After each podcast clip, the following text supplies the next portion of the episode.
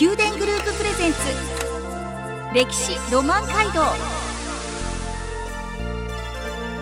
この番組はずっと先まで明るくしたい宮殿グループの提供でお送りします。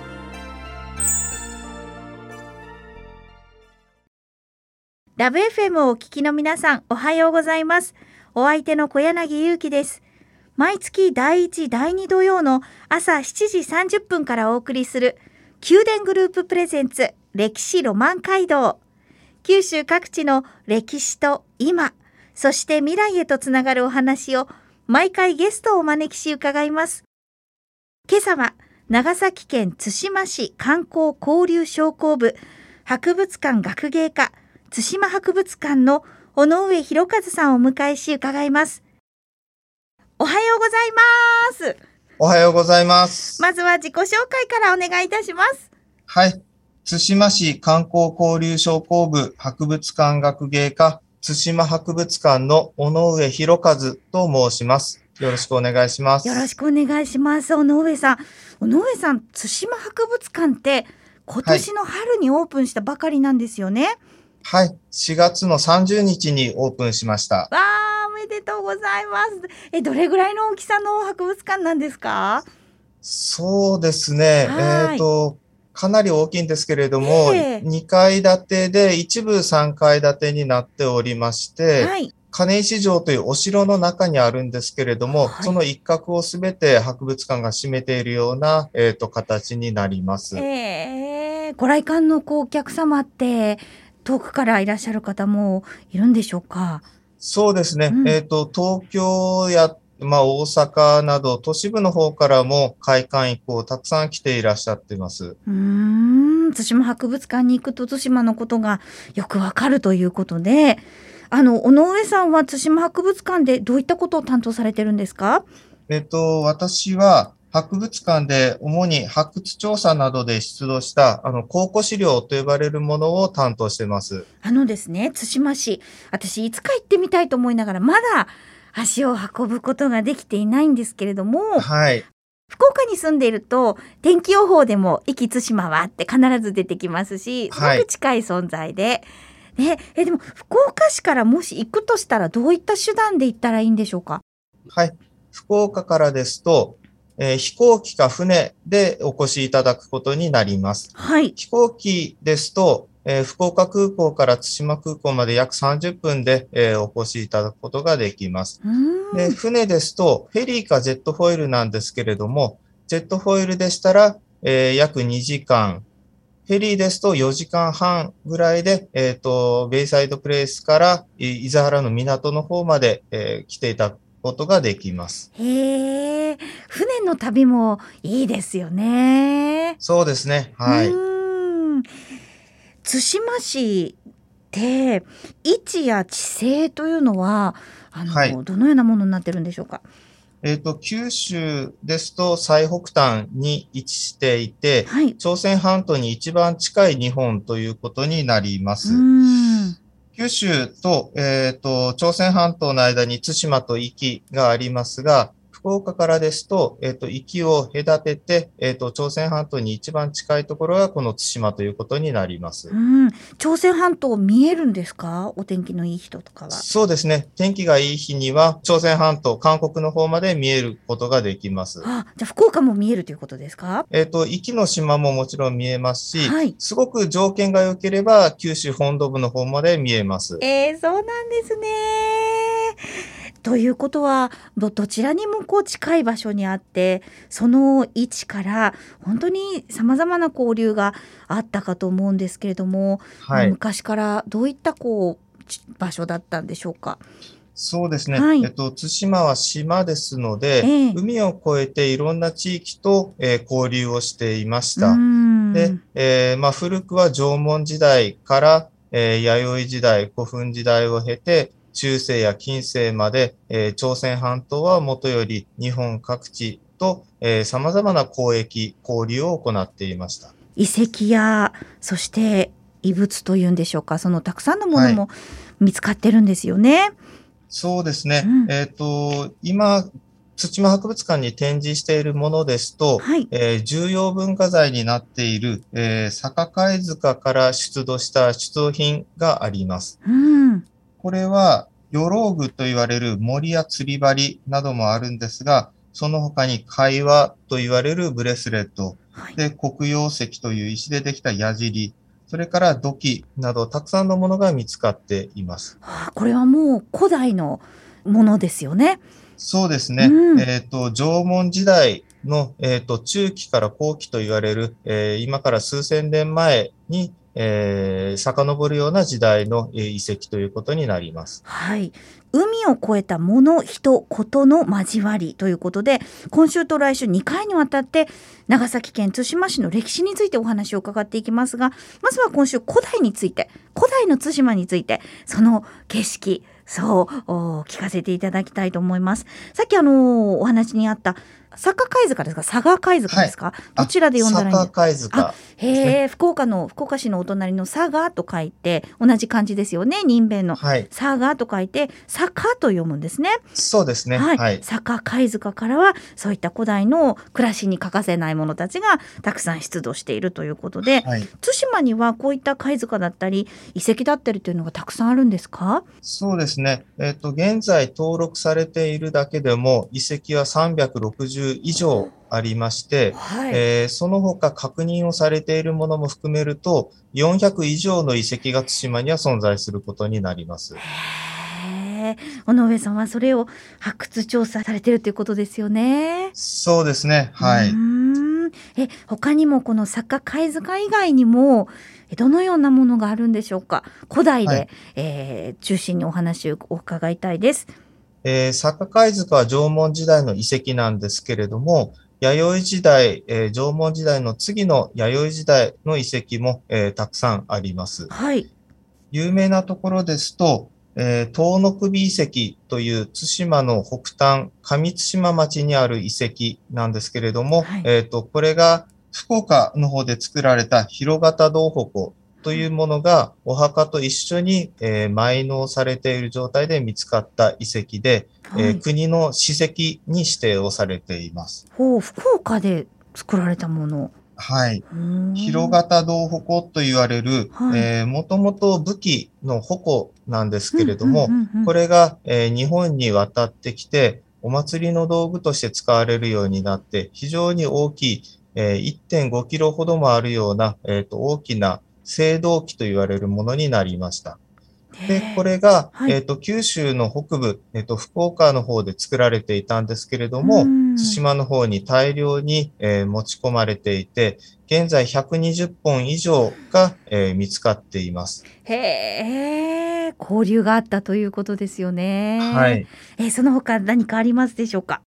えっ、と、他にもですね、古墳時代に、えーなりますと、中央政権、えー当時の、えっ、と、和という国があったんですけれども、はいその中央政権とのつながりを示す遺跡というのがたくさん見つかっています。うん八立山古墳という古墳があるんですけれども、ここでは、えー銅碗と言われるもの、銅でできたお椀などが見つかっています。はい。で、その他にも、近藤総太刀と言われる、えっと、金箔張りの、えー太刀、えっと、刀なんかも見つかっているんですけれども、うんえっと、どれも、えーまあ、地方の身分の低い人たちには、えっと、与えられないようなもので、えっと、うん一定程度身分が高い人でないと、えー中央の方から与えられないようなものでした。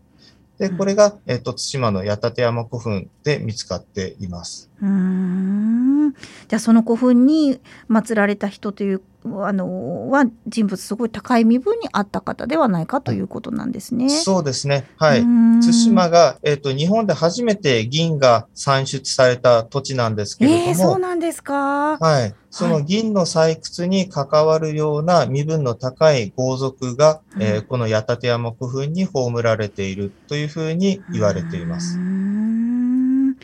えなんかこういった古墳たちの古墳たくさんある古墳をこう地図にしてあったりとかって古墳好きな方はもう今すぐにも 対馬市に行って巡ってみたいなと思われるんじゃないかなと思うんですけど。そうですね、はい、えっ、ー、と遺跡地図という長崎県の教育委員会が発行している、えーと、地図があるんですけれども、はい、えっ、ー、と現在インターネットで確認ができますので、はい、えっ、ー、とそれを確認していただければ対馬市内にどういった遺跡がどこにあるかというのが、えっと見ることができます。はあ、長崎遺跡地図で検索すると出てきますでしょうか？はい、そうですね。はい。わかりました。早速検索してみたいと思います。まだまだたくさんあると思うんですけれどもとにかくこうお話を伺っていると福岡だったりで朝鮮半島だったりさまざまなところからこの対馬市に物が渡ってきているということが分かってでも古代という時代を考えるとまだ公開技術も発達していない。じゃあどうやって具体的にどうやってどんな交流をしていったんだろうというところに興味が出てきます。ここで一曲挟んで曲の後そういったお話も伺っていきます。この番組はずっと先まで明るくしたい宮殿グループの提供でお送りしています。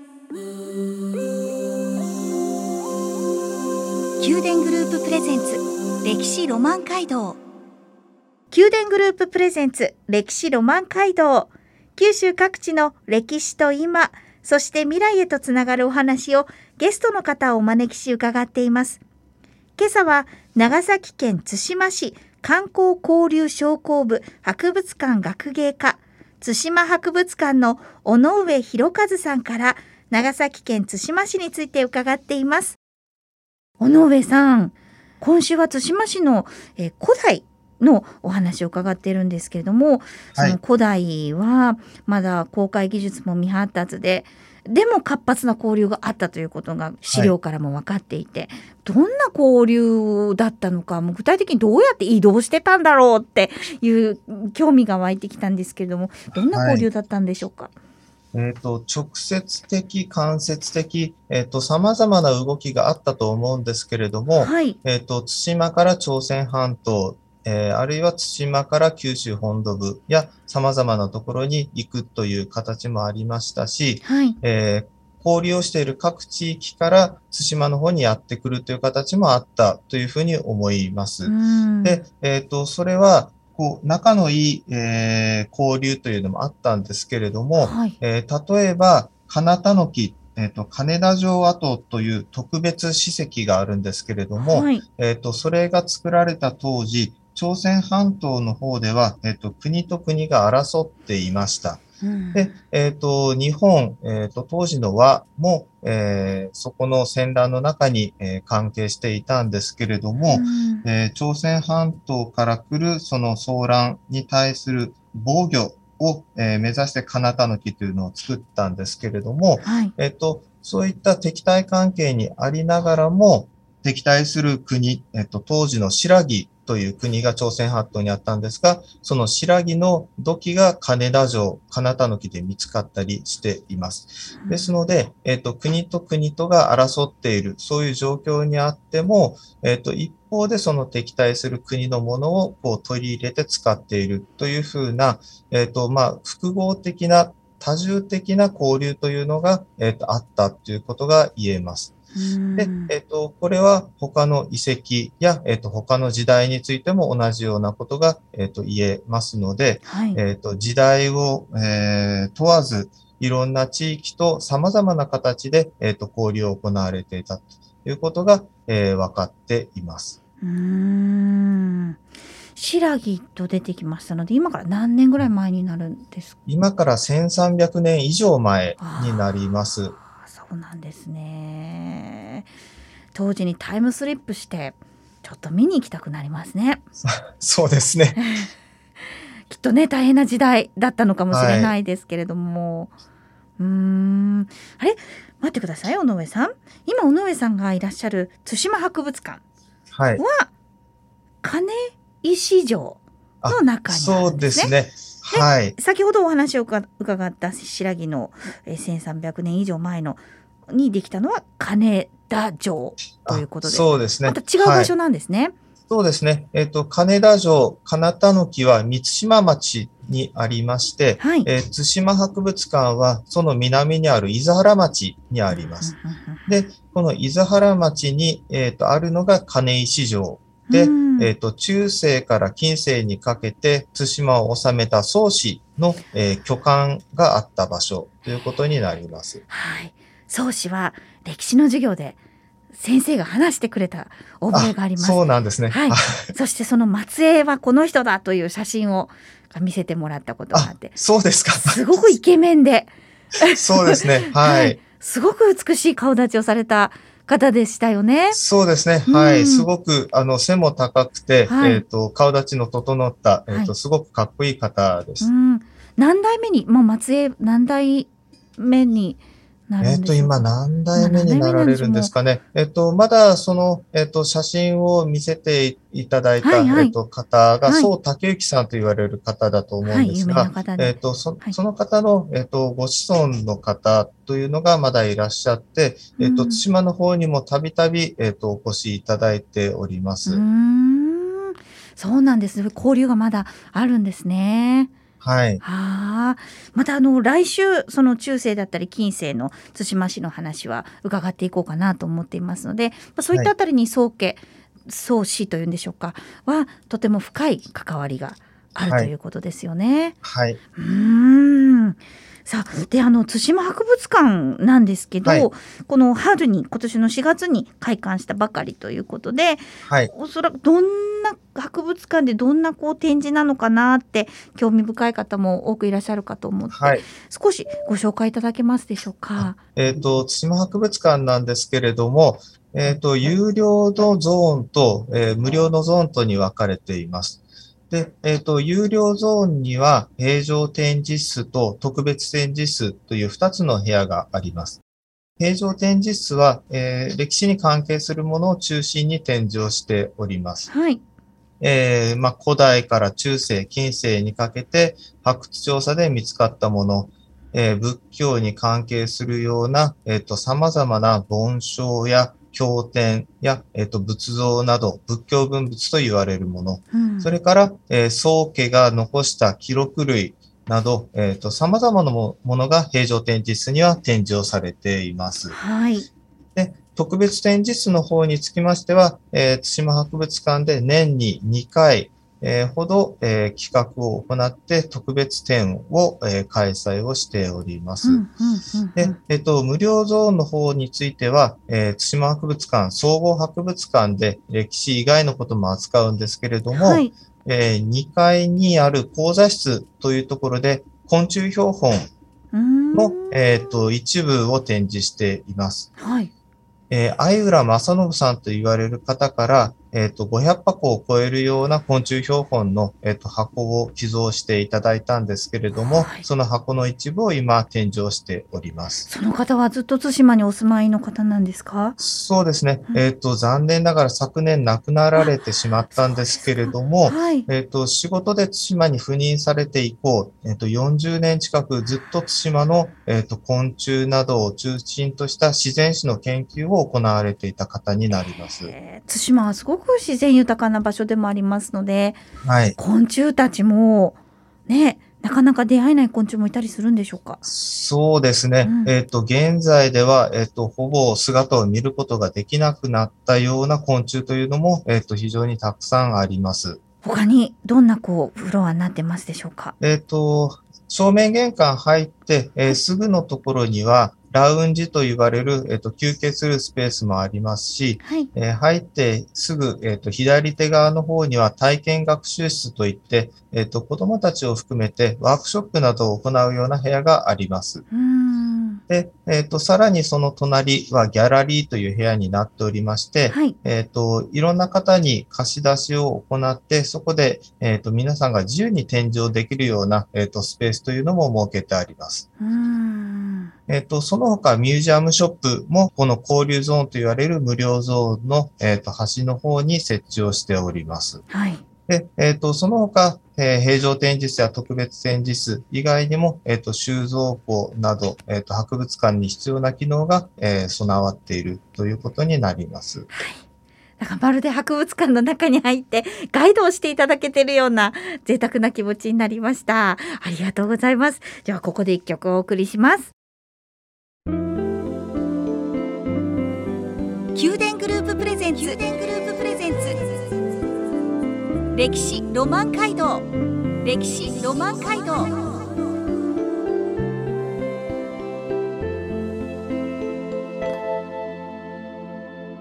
宮殿グループプレゼンツ歴史ロマン街道。九州各地の歴史と今そして未来へとつながるお話をゲストの方をお招きし伺っています。今朝は長崎県対馬市観光交流商工部博物館学芸課対馬博物館尾上博和さんから対馬市について伺いました。尾上さん今日は対馬市の古代の歴史について少しだけそして、はい、えー、対馬博物館についてガイドをしていただくように 伺いました、えー、いかがでしたでしょうか、はい。えっ、ー、と、なかなか対馬、えー、九州には属してはいるんですけれども、ちょっと遠いこともありまして、えー、なかなかこう足を運んでいただいたことっていうのはないかなと思っています。で、対馬博物館が、えーと、完成しまして、えーと、対馬の歴史、えーと、自然に関わること、えー、その他、えっ、ー、と、文化芸術も含めて、総合的に対馬のことを、えー、ここの対馬博物館に来ていただくと知ることが、えっ、ー、と、できるようになっています。えこれを機会にぜひ、対馬博物館、えそして対馬の方に来ていただけたらいいなと思います。えまあ、そのために、えーと、今回の、えーと、お話が、えきっかけになればいいなというふうに思っております。はい。もうお話を直接伺う私がもももももっと興味津々になっておりますので。で飛行機でも30分で行けちゃいますもんね、はい、福岡市内からですと、はい、そんなに遠くないです。はい、そうですね。ね。はい、あ、あの対馬博物館なんですけども、はい、開館時間は何時から何時になりますでしょうか？はい、えっ、ー、と朝9時半開館で、えー、夕方5時が閉館になっております。はい、えっ、ー、と、ただ最終入館が、えっ、ー、と、4時半になっておりますので、はい、えっ、と、ご注意ください。広いですからね。たっぷり見ていただきたいですから、ね。はい、4時半が、えー、最終入館となっておりますのでお気をつけください、お休みはありますでしょうか？はい。えっと、毎週木曜日が休館日になっております。はい。えー、ただ、木曜日が祝祭日でお休みの場合は、その翌平日が休館日ということになります。はい。まあ、そういった詳しいことは、公式のホームページなどをご覧いただければと思います。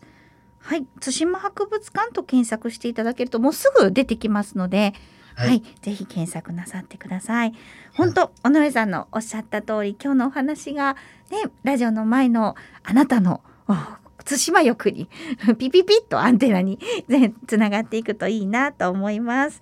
尾上さん、対馬の魅力をたっぷり語っていただいてありがとうございました。また来週もよろしくお願いします。はい、ありがとうございました。よろしくお願いします。